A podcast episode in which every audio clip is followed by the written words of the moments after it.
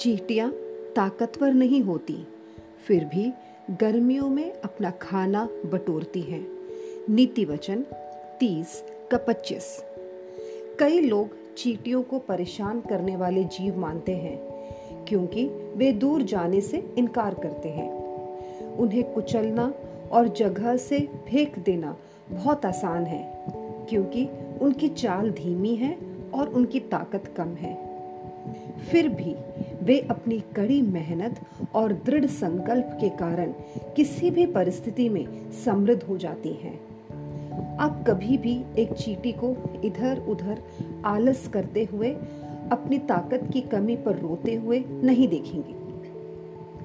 एक साथ मिलकर एक महत्वपूर्ण कार्य को दृढ़ता और कड़ी मेहनत से करने से वह हर एक मुश्किलों का सामना करते हैं। क्या आप अपनी ताकत या क्षमताओं की कमी के बारे में बड़बड़ाते हैं? और जो आपके पास है, उसे उपयोग करने से इनकार करते हैं?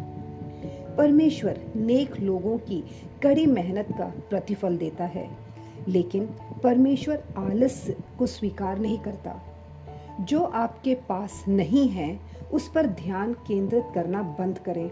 और बाधाओं को दूर करने के लिए परमेश्वर की कृपा पर भरोसा रखते हुए, जो उपहार आपको परमेश्वर द्वारा दिया गया है, उसके साथ कड़ी मेहनत करें, ताकि आप एक फलदायी जीवन जी सके, जिससे दूसरों को आशीष मिले और आपको आनंद की प्राप्ति हो।